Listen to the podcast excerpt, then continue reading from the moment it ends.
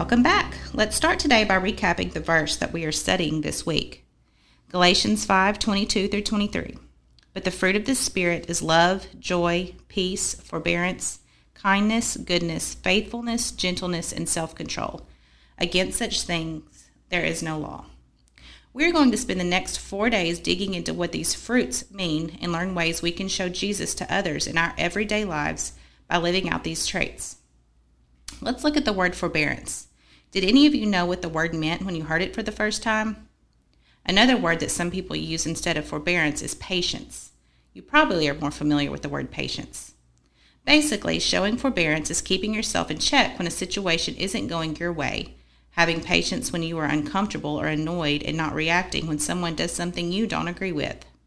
Forbearance goes hand in hand with another fruit of the Spirit. Can anyone tell your parent what fruit you think matches with forbearance? Did anyone say self control? If you did, you are correct. Forbearance deals with having patience with other people when they may be doing something you don't like or that may be annoying to you, and being able to have that patience means you are practicing self control.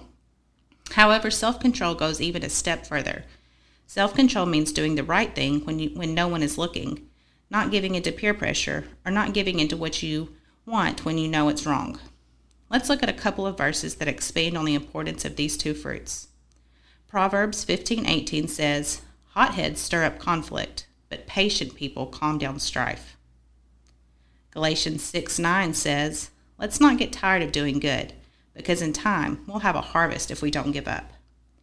And Hebrews 4:15 says, "For we do not have a high priest who is unable to empathize with our weaknesses, but we have one who has been tempted in every way, just as we are, yet he did not sin." The first two verses show the importance of being a patient person and give us hope that if we remain patient, we will see results in time.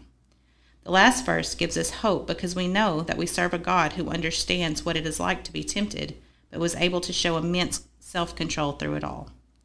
Discuss with your family times you have shown patience and self control, or maybe even times you haven't, but wish that you had.